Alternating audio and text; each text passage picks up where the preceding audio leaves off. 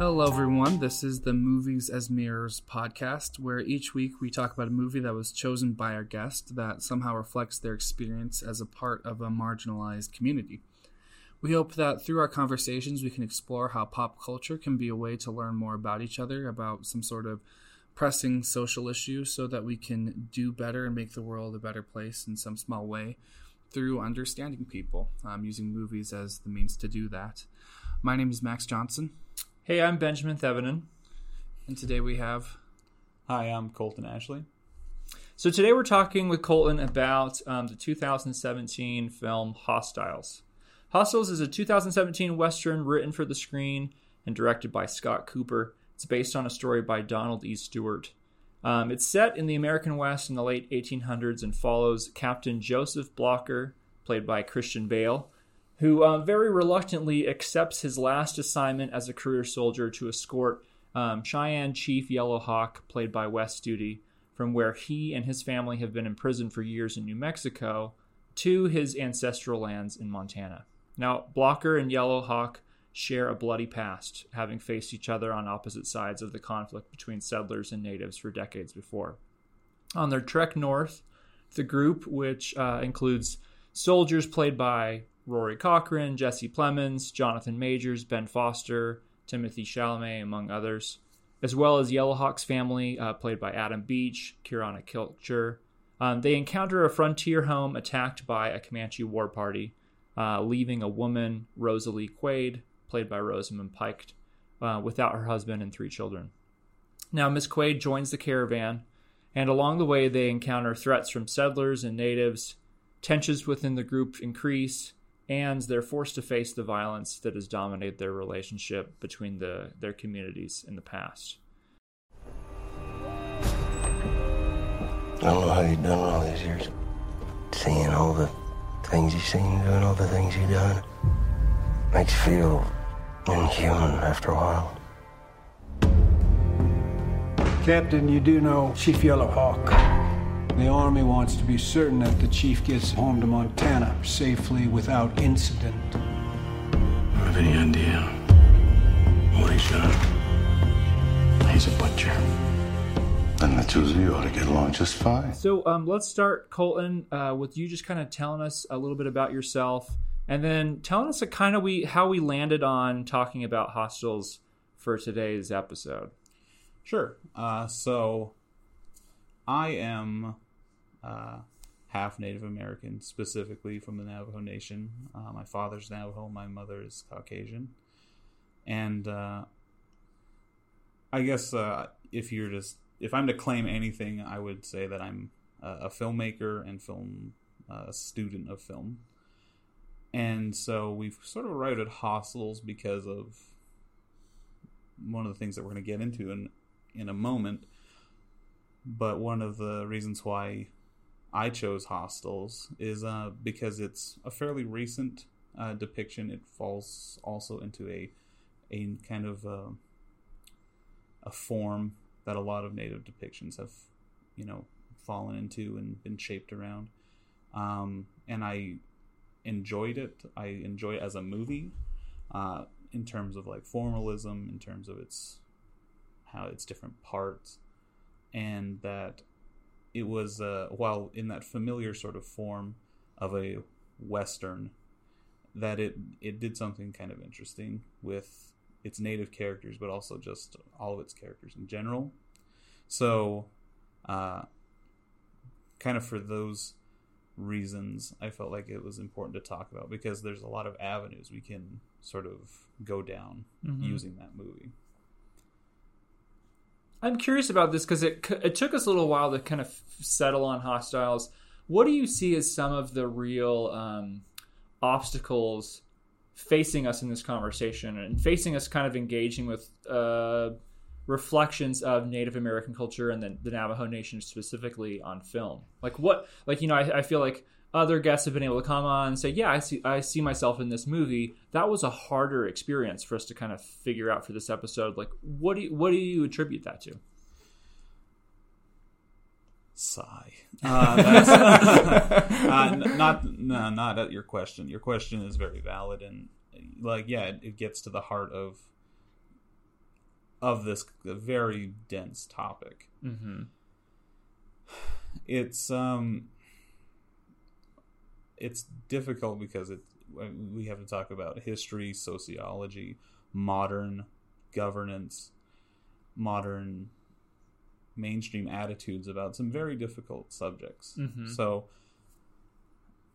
the reason why it's difficult for me to to say like, you know, I'm native and I subscribe to this movie is because it's such a product of mainstream culture. Um, it takes like they have sort of the the common mythological tribes like the Cheyenne, the Sioux, the Apache, the Comanche. Mm-hmm. You know, two out of those four are here, kind of in the mix, and those are sort of the stereo, the prototypical uh, peoples. When people think of Native Americans, when they think of the American West, those are usually the peoples they think of Yeah. because they are represented very ubiquitously in media. Now, the interesting thing is, is usually they are played by people who are not uh, any of those.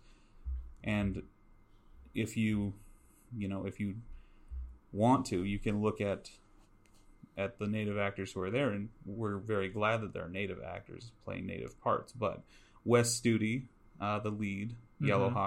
He's Cherokee. Yeah. Adam Beach, his you know his son, uh, is Chippewa or Ojibwe or Saulteaux, one of those. Uh, one of those names for a people from uh, Canada. Q'orianka Kilcher, she's uh, she's not even a North American Native American. She's from South America, from a people called the Quechua. Yeah. Uh, then Tanaya Beatty, she's from a very small Pacific Northwest tribe, um, who I th- now I'm going to probably butcher butcher the people's name to to hell and gone, but uh, the Kwakiutl. Mm-hmm. but her specific tribe or set of folks from that. Uh there's only 225 of them. There's not many of them. And then the the young boy who plays uh, kind of Wes Studi's grandchild he's cherokee half cherokee and half navajo. Gotcha. so so you know we talk about representation we have a very uh, mythical story here. We have cheyenne actors we have all sorts of native actors but you know they're not played by cheyenne people. Mhm. so it's a little when i say it's a product of mainstream culture what i mean is like kind of that unnuanced way to look at it is people saying native we'd rather have some native actors rather than native actors who you know their people are the ones that are actually being depicted here Mm-hmm. uh, and it's funny being Navajo because John Ford made his westerns, uh, and then because he made his westerns, a lot of others went to Monument Valley, which is the Navajo's neck of the woods. So we've had experience being everyone. We've been Apaches and Stagecoach, we've been Comanches, we've been Cheyenne, we've been so many people. But rare has it been that we've gotten to play ourselves. So that definitely affects me personally because I get to see people that look like me and share my culture not be themselves.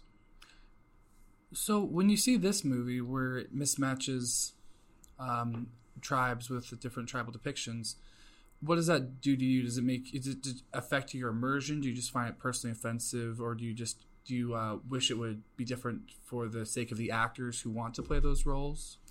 So it's tough because uh, it's difficult because of just who I am as a as an audience member. Uh, as someone who works in film, I understand their limitations, and I understand that you can't always get verisimilitude. You can't always have a one to one relationship with reality. Uh, so I'm, I accept a lot of those limitations, but I know that when it comes to depictions of a culture, of a race, of a people, that you have to seek after that. So I don't find it offensive, and it can sometimes not affect my immersion. And I think that's why I chose Hostiles, is because there are moments there where it's a very human story rather than a native story, uh, if that doesn't sound too trite. I was talking with a friend and I described Hostiles as a Malick movie as directed by a John Ford clone. Yeah, that, I mean, that, That's fair. stylistically, there's there's clearly those influences there, right? Yeah. Uh, Scott Cooper said that, you know, Days of Heaven and Badlands are some of his, uh, you know, in film school we had the game of the top 10, Uh huh. and he would, the way he he talked about it is those two movies are in his top 10. So those are, those stylistic and philosophical influences are there. And I think, yeah, if you make a Western post, uh, post 1970, John Ford's going to have a, an influence. So, yeah, like coming back to the original question of whether I find it offensive, not really, but I'm just hyper aware that other native peoples are going to see that and know that it's not a direct reflection on them. And it kind of comes to the complicated thing of even if there was verisimilitude, like in a movie, say Chloe Zhao's uh, songs that my brothers taught me, which is a a movie that takes place on the Pine Ridge Reservation and follows the Lakota. Like that was very a lot of verisimilitude, uh, non-professional actors from the reservation, but because it's so Lakota, because it's so of its place, I have just as much, uh, I guess, distance with that movie as with Hostiles because, again, it this is getting into like a talking about perception and reality and how individual perception is affected by the mainstream culture's perception. Uh, I mean, we get grouped together. We get as Native Americans. We're we're all pushed into the same sort of, you know, census box on a form. But the reality is, is we're as different as any European country from each other. So asking me how Hostiles makes me feel about being native is like asking. It'd be like asking uh, Eisen. It'd be like asking Fritz Lang how you know Alexander Nevsky makes him feel about being German. Sure, like there's Germans in there, but I think Yeah. Fritz Lang would say, well, you know, that's that's not the same. Like that's not congruous. So Yeah, that I that I found that really interesting um, when I was doing some research and we were brainstorming kind of what we should talk about today. That I would you know look up like what are some of the best representations of Native Americans on screen, and oftentimes, uh, well, first of all, like Navajo never appear. Very of amazing. it's quite rare that we get to play ourselves. There's been a few movies modern in the modern setting, but it's it's very strange because there's probably no ethnic group at least in the US like I'm, I'm sure it's the situation's very different for Polynesians and for the world around for all sorts of peoples but natives are I mean we are we're, we're everywhere Mm-hmm. we're all over the place. We make, like I said, we I think I don't know if I said this on air, but uh, we- we make great mise en scène. Mm-hmm. Folks love to have us in the background. They love to have us set dressing. Yeah. But when it comes to actual characters and participants, that number shrinks down. And then when it comes to us being in control of our destiny, I mean, when we're the ones making creative decisions, that number gets to dozens. Yeah, maybe. it's kind of amazing because like even in the list of best representations, first of all, if they were limiting it to uh, kind of North American Native uh, American representations, inevitably you'd have like Dances with Wolves and just, you know just kind of like clearly like movies that are using natives as set dressing, right? Yeah. And then if there were lists that kind of paid greater attention to those cultural representations, it was best indigenous movies of the world. And so, you know, Once Were Warriors was grouped with, you know, whatever uh, smoke signals or something like that. And the, and it was just it just kind of proved to me how really how small a number of representations of Native Americans and really indigenous peoples across the world like are even in the public consciousness. It's kind of crazy.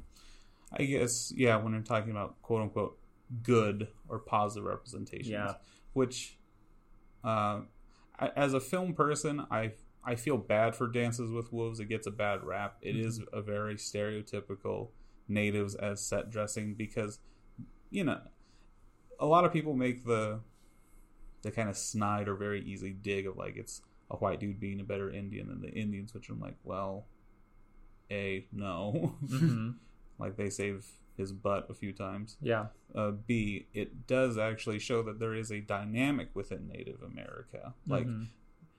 it simplifies it by they're showing like good Indians and then bad Indians, but it shows that there is cross purposes and that there is a more complicated dynamic than like all the natives are just sort of buddies. Yeah. Like, there's the Pawnee, there's the Sioux. They're not historically friends. They're not exactly uh, you know, they don't want to see the genocide of each other, but they really are not fond of one another. They'd rather they'd rather not deal with each other. But you know, in not many places is that dynamic explored. Yeah. That's interesting because I was wondering because in Hostiles we have Yellowhawk's family, which are spoken about like they used to be bad, but now they're presented as uniformly good. And then you have the Comanche, who are the bad natives. Did you feel like that was a similar dynamic as what you just mentioned?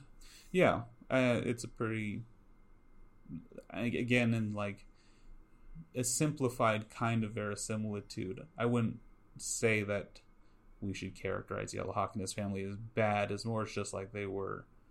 Uh, them and the U.S. Army were just not. They weren't each other's friend because they war, weren't. yeah. Yeah. Uh, but yeah, again, like the Comanches and the Cheyenne, they're not friends. They fight all the time. Like they fight great. Like before white people come on over, they fight lots of intense, you know, bloody conflicts with each other. They're not.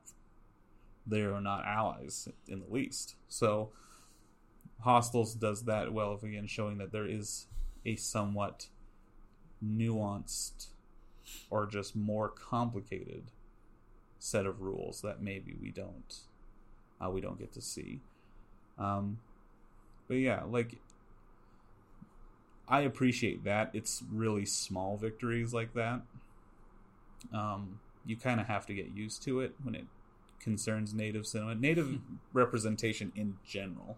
You kind of have to be satisfied with little tiny victories Yeah. Like Um, crumbs off the table type of yeah. thing. Yeah. which again it becomes very difficult to talk about because then if people don't understand that those are just small victories and not great wonderful things they can kind of feel like you're uh, overreacting or being somewhat being nitpicky Mm-hmm. like um, i've if anyone who who has talked to me personally and knows me personally knows that i have a fraught relationship with a certain movie Uh huh. um, we won't. We won't mention it. we, can, we can mention it. so. Yeah. You, I mean, you wanted to talk about the Revenant yeah, because you hate it so much, right? Um, yeah, because that is a movie that, in terms of historical representation of natives in motion pictures, it falls into a lot of the bad habits mm-hmm. of things of stagecoach, which. As someone who likes John Ford, it's as a native that likes John Ford, it's hard to defend something like Stagecoach. Now that for that movie, there's a context of you have to look at that, but then you also have to look at She Wore a Yellow Ribbon, Fort Apache, The Searchers, as bad as that is for Native representation, and then like Cheyenne Autumn, there is a growth and a progression there from natives are targets to be shot to no, they're a people. Maybe we we don't understand each other, and maybe they need to they need to you know kind of get with the program to okay well getting with the program meant that we killed a lot of them that wasn't good i don't know how to solve that to eventually with cheyenne autumn you have Mhm. john ford's giant apology letter which is it's not a terribly good movie. It's very heartfelt. It's very sincere. And a lot of natives give it a very bad rap because there's a famous scene of you know john ford told the native actors you know talk to this guy. Uh-huh. and they're navajos and they're you know they're insulting him in navajo talking like you know you're dumb. You know you're you're a snake. You're a low life and in the movie it's presented like this young army captain is having this very fervent conversation with this native. So a lot of Navajos laugh at that movie, Mhm. but uh, you know, it in context, it's a guy, it's a filmmaker taking some ownership of what he's done, and you know, we shouldn't throw all of his work away because he didn't do so well originally because he's trying to do better there's an evolution there and we should appreciate that evolution and appreciate that he had the ability to recognize his role in i guess being sort of an, an imperialistic force Yeah. um but anyway back to the revenant uh not only does it stagecoach uh it's What do you mean by it stagecoach? Uh, it just shoots natives. Okay. It shoots a lot of natives. It makes us forces of nature. Like the opening has all those Indians they shoot and they fall out of the trees. Uh huh. How the hell did they get in the trees? Like you know, it doesn't treat natives as people.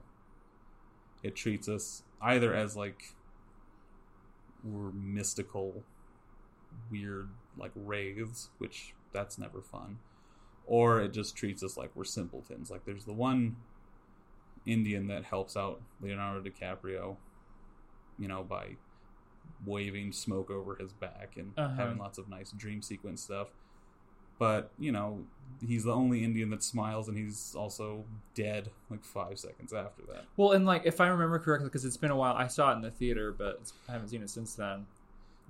Don't. Leo's character's Leo's character's family is native, and he's like avenging their deaths or something like that. Yeah, and so well, it does kind of yeah. also like it positions him as sympathetic to like the native community, but like they're not primary characters. They're not a part of really the No. the plot. Well, and again, it it's it makes us plot points. Like Yeah. the true story of Hugh Glass is he went on this giant, long, like Homeric odyssey Mhm. to get his gun back. Like it's this actual story is as a person who studies history, especially American West history, that's a story that how could you screw that up? Yeah. by taking away one of the things that makes it uniquely American in that it's so it's such an undertaking for something so petty. Uh huh. if that doesn't sound too uh, That's a, that's a, that's that says America all over. That's right. well, it, you know, we wanted our freedom because we didn't like paying for our fair share of wars that we started, like uh, Mhm. uh, like extremely extremely petty actions, uh, extremes, just because you know we didn't we, we wanted something a very specific way. We wanted our tea a very specific way. So the Revenant, as it tells the story of Hugh Glass, it marginalizes us and makes us a MacGuffin, and that's no fun. Hmm but then it also sort of commits the sin of of this new sort of modern bit where it makes us it allows white people to have catharsis. Yeah. but it doesn't extend that same courtesy to us. So spoiler alert uh leonardo dicaprio catches up with tom hardy's character they fight and all throughout the movie they've had a very uh, shall I say, a very uh, a very chicken relationship with the phrase, you know, Mhm. "Vengeance is mine, thus Yeah. saith the Lord." They they intuit this phrase and rephrase it a lot by saying, like, you know, well, the creator doesn't. It's the creator that wants to, that has uh, the duty for vengeance. Like no one else has it. Um, first of all, just you know, don't be a don't be a nerd hmm just say it. We all know it. Like you don't have to natify it for us. Like, yeah. just say it. And then, uh, you know, Leo's gotten back. He's had his his rough him up with Tom Hardy, but you know this nice native phrase comes back, and then he sets Tom Hardy into a river, who floats a few yards down to get picked up by natives and then murdered. Like And so it just solidifies the native It as like this supernatural force, not it just like makes us an Old Testament. Yeah, We're we're uh-huh. a biblical plague, and that's never fun. And then they try to you know have a native B story about the guy who's killed Tom Hardy. He's the reason why he keeps popping up is he's looking for his daughter, and that's why he you know somehow keeps managing to pop up everywhere. Mhm. But it makes the daughter a victim of sexual assault, Yeah.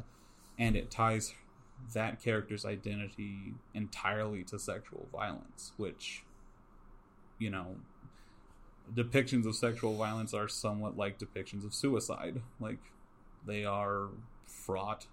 You probably should just avoid them if you can, if you don't have the nuance or the tools or context to understand about anything about that.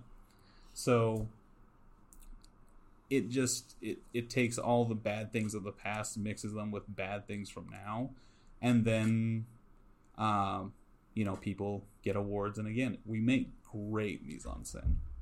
Well, and, Feather- it's, and I think that's what's difficult is that like Inarritu is a beautiful like he makes a beautiful film. Like who and who shot it? Someone It's Lubezki. Lubetsky. Uh, like it's a I- really beautiful film, and there's It's that, there's a there's that bear sequence, and like Leo like camps out in like a buffalo carcass or something. Right? you know, like a there's these carcass. memorable sequences, but it's just so kind of mired, in these inconsistent or inaccurate or unnuanced or just straight up like Well, patently like racist like representations, right? So and part of my great issue with that is this is getting this is more personal like as who i am as a person rather than me as a native is that that the revenant is uh it's the bizarro antichrist version of the new world a movie by terrence malick so Yeah.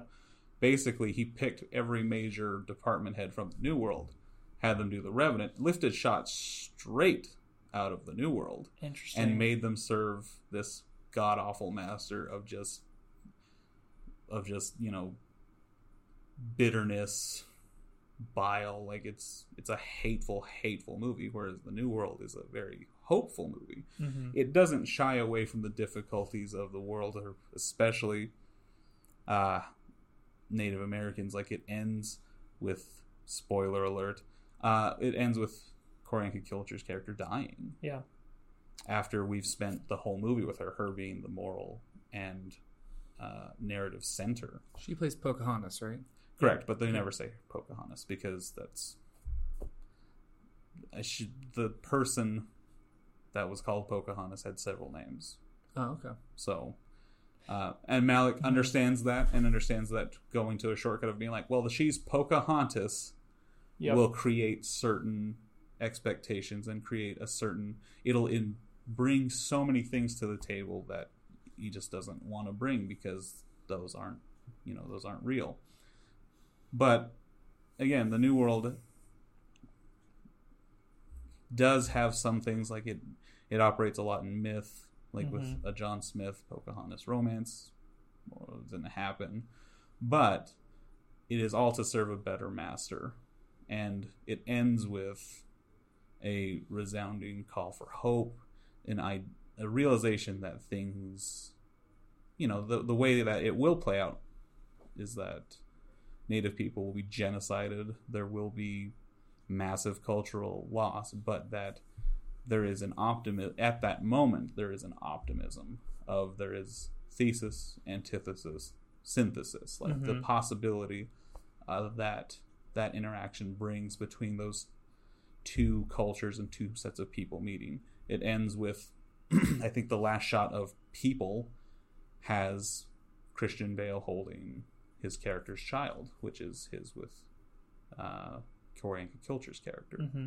That there is the possibility of something to move forward, whereas the Revenants, you know, they kill Tom Hardy and we get to do a close up on Leo's face while his breath fogs up a lens, and we all get, you know, Iñárritu points at us and laughs us to scorn, saying, you know, how dumb are you for, you know, this is just a movie.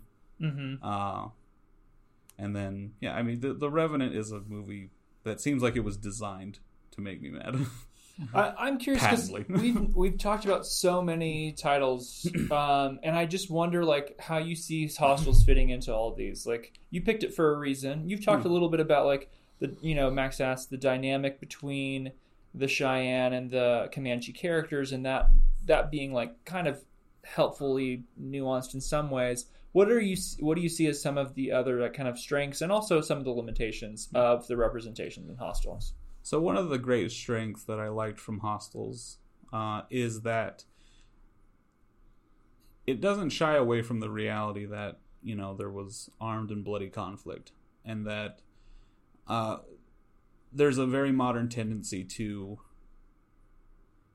you know to just say that you know natives we weren't offensive, which we you know we were not the original ones to give offense, but that you know we had our hand in fighting. We we certainly made war on each other. We made war on others. Like it's it acknowledges that, but it also it squarely places a lot of the of I guess a lot of the judgment on white people. Mm-hmm. Uh, there's a character in there. Um, uh, cannot remember his name. Is it Metz? Yes, Metz. Yeah, he's Who- a memorable character. Who, uh, he makes, he doesn't make any sort of apology for, for having like served with friends, but he makes apology for what their service did and meant to a people. Like they, they genocided a people off the map, and that that's that's a heavy burden to bear. Um, so I think that it appreciate that Hostiles appreciated that there was a weight to that, and that there was a possibility of reconciliation with Christian Bale's character and Wes Studi, that they could, even though, yeah, Wes Studi has killed some of Christian Bale's friends. I mean, Christian Bale is one. Like, Wes Studi has to get his permission and has to get his aid in going home to die. Mm-hmm. That this guy has lived in a cage with his family, with his son, his daughter, and his grandchild. Like, he's he's lost completely and wholly. So I think I appreciate what I appreciated was that it un, the movie understood the reality of the situation better than a lot of others, and it did its best to uh, to empathize while not making excuses. Uh, this is one of the great things about the movie. One of the difficult things about the movie is that it takes place in the past. Mm-hmm. So by the end, you can kind of feel like, oh, you know, I'm sure glad that worked I'm out. like, yeah, and I mean, it's well, I mean, yeah, I mean, it doesn't work out. No, but Like- there's a reconciliation, But there's a- and since but- it takes place in the past, you can Yeah. say, "Oh, I'm glad that's like yeah, like that. behind us or something," right? yeah, you can say like, you know, whew, sure glad I didn't have to leave feeling confused. Even though when I saw the movie in theaters, uh, not to not to short sell, because you, both are a pair of white fellas. Yeah, Uh, that's. I mean, that's among the purposes of Yeah. the, the, these conversations, right? So, yeah, not not to not to short sell fellas like you, but there was a group of uh, of white guys that were in the theater with me, and uh, I remember that uh, they left feeling very they were they came very loudly and left very quietly, which I could sort of appreciate, but I I uh, eavesdropped a little on accident listening to their conversation, and they kind of were like, "Well, I don't understand why they all had to die at the end." And that was something I appreciated. Like I said, it makes no apology. The movie Mhm.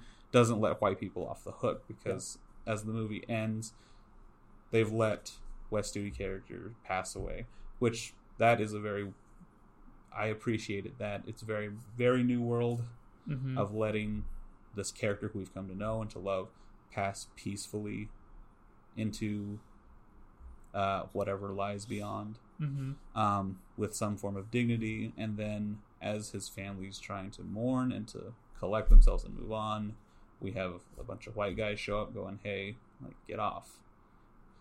And uh, you know, there's a gunfight that ensues, and every one of the natives, except for the smallest of them, is is killed. And it's, you know, they were bummed out by that, but I was, for me, that was it. There's a strange catharsis in like, well, own it. That's what happened. Like, yeah, it's senseless and needless, but it's like the violence that is happening to us culturally is still senseless and needless. Like, just you know, live with it it's not comfortable, but deal with it. Mm-hmm. So, again, something I appreciated, but going back to things that I wish were different is that the story takes place in the past when we should talk about things today. There's plenty to talk about today, right Yeah. now. Um, and we do a disservice to not talk about those things.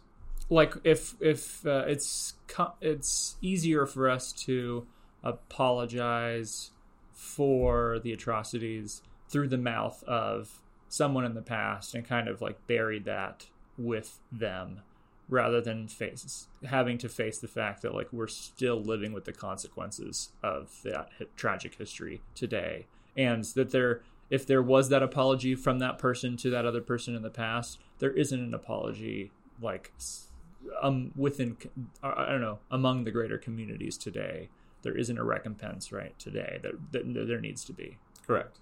Um, yeah, it just.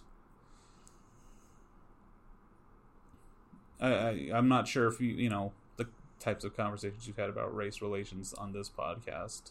I mean, there's still some hesitancy and some there's you know one of the counter arguments for certain progressive things are well how should we be held responsible for say slavery i never owned a slave or my family was not we weren't involved in that. We came in we came in the twenties over to Ellis Island, you know, whatever. mm-hmm.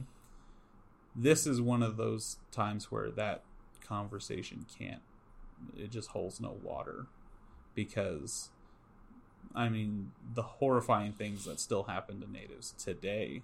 Like I feel bad. This is a conversation that has no silver lining, let's be honest. Mhm. There's there's none to be had here. There's no maybe one day it'll all work out. Like it won't.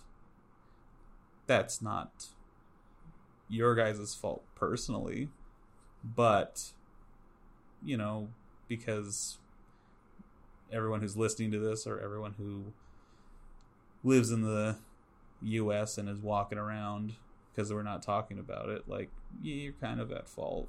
Like you you should have known, but you don't. So Mm-hmm. like um again there's there's no silver lining to be had. There's no it's it's why yeah it's one of the great things that is difficult about Hostiles is that you know it lets christian bale get on the train and be kind of happy and okay. It's it's not happy and okay and it won't be. It never will be. Mhm. like uh and it just lets you guys off the hook with that ending. Like we need to end with the the deaths and not with the whatever the potential for reconciliation. Yeah, there were so many false ends. I was really hoping it was going to cut after he uh, cut up the um, the rancher guy, Mm-hmm. but um, I think it would have left a little bit more oomph in there. Uh, I'm fine with the ending of like there being some hope. I guess it's I, I, you know, here I am being a hypocrite saying like you know, the ending's false, but I prefer the false ending. Uh-huh. A little bit of uh, self delusion and denial there. Like let It makes for a good story narrative revolution, but it doesn't Makes speak to the historical or it, present realities. and it speaks to again the complicated relationship between white people and natives of like there are genuinely white people who have made it their life's mission to try to make native lives better Mm-hmm. my mother being one of them not for any sort of you know she didn't feel responsible for it but she felt like it was one of her life's callings to try and help give native kids a good education. Not in the typical boarding school way. She didn't subscribe to that at all. She thought that you know giving kids a loving environment where they could feel comfortable uh, you know, just taking risks was school. And she did her best to foster that type of dynamic. And she thought that that Native Americans had, you know, their culture, but you know, uh, that the U.S.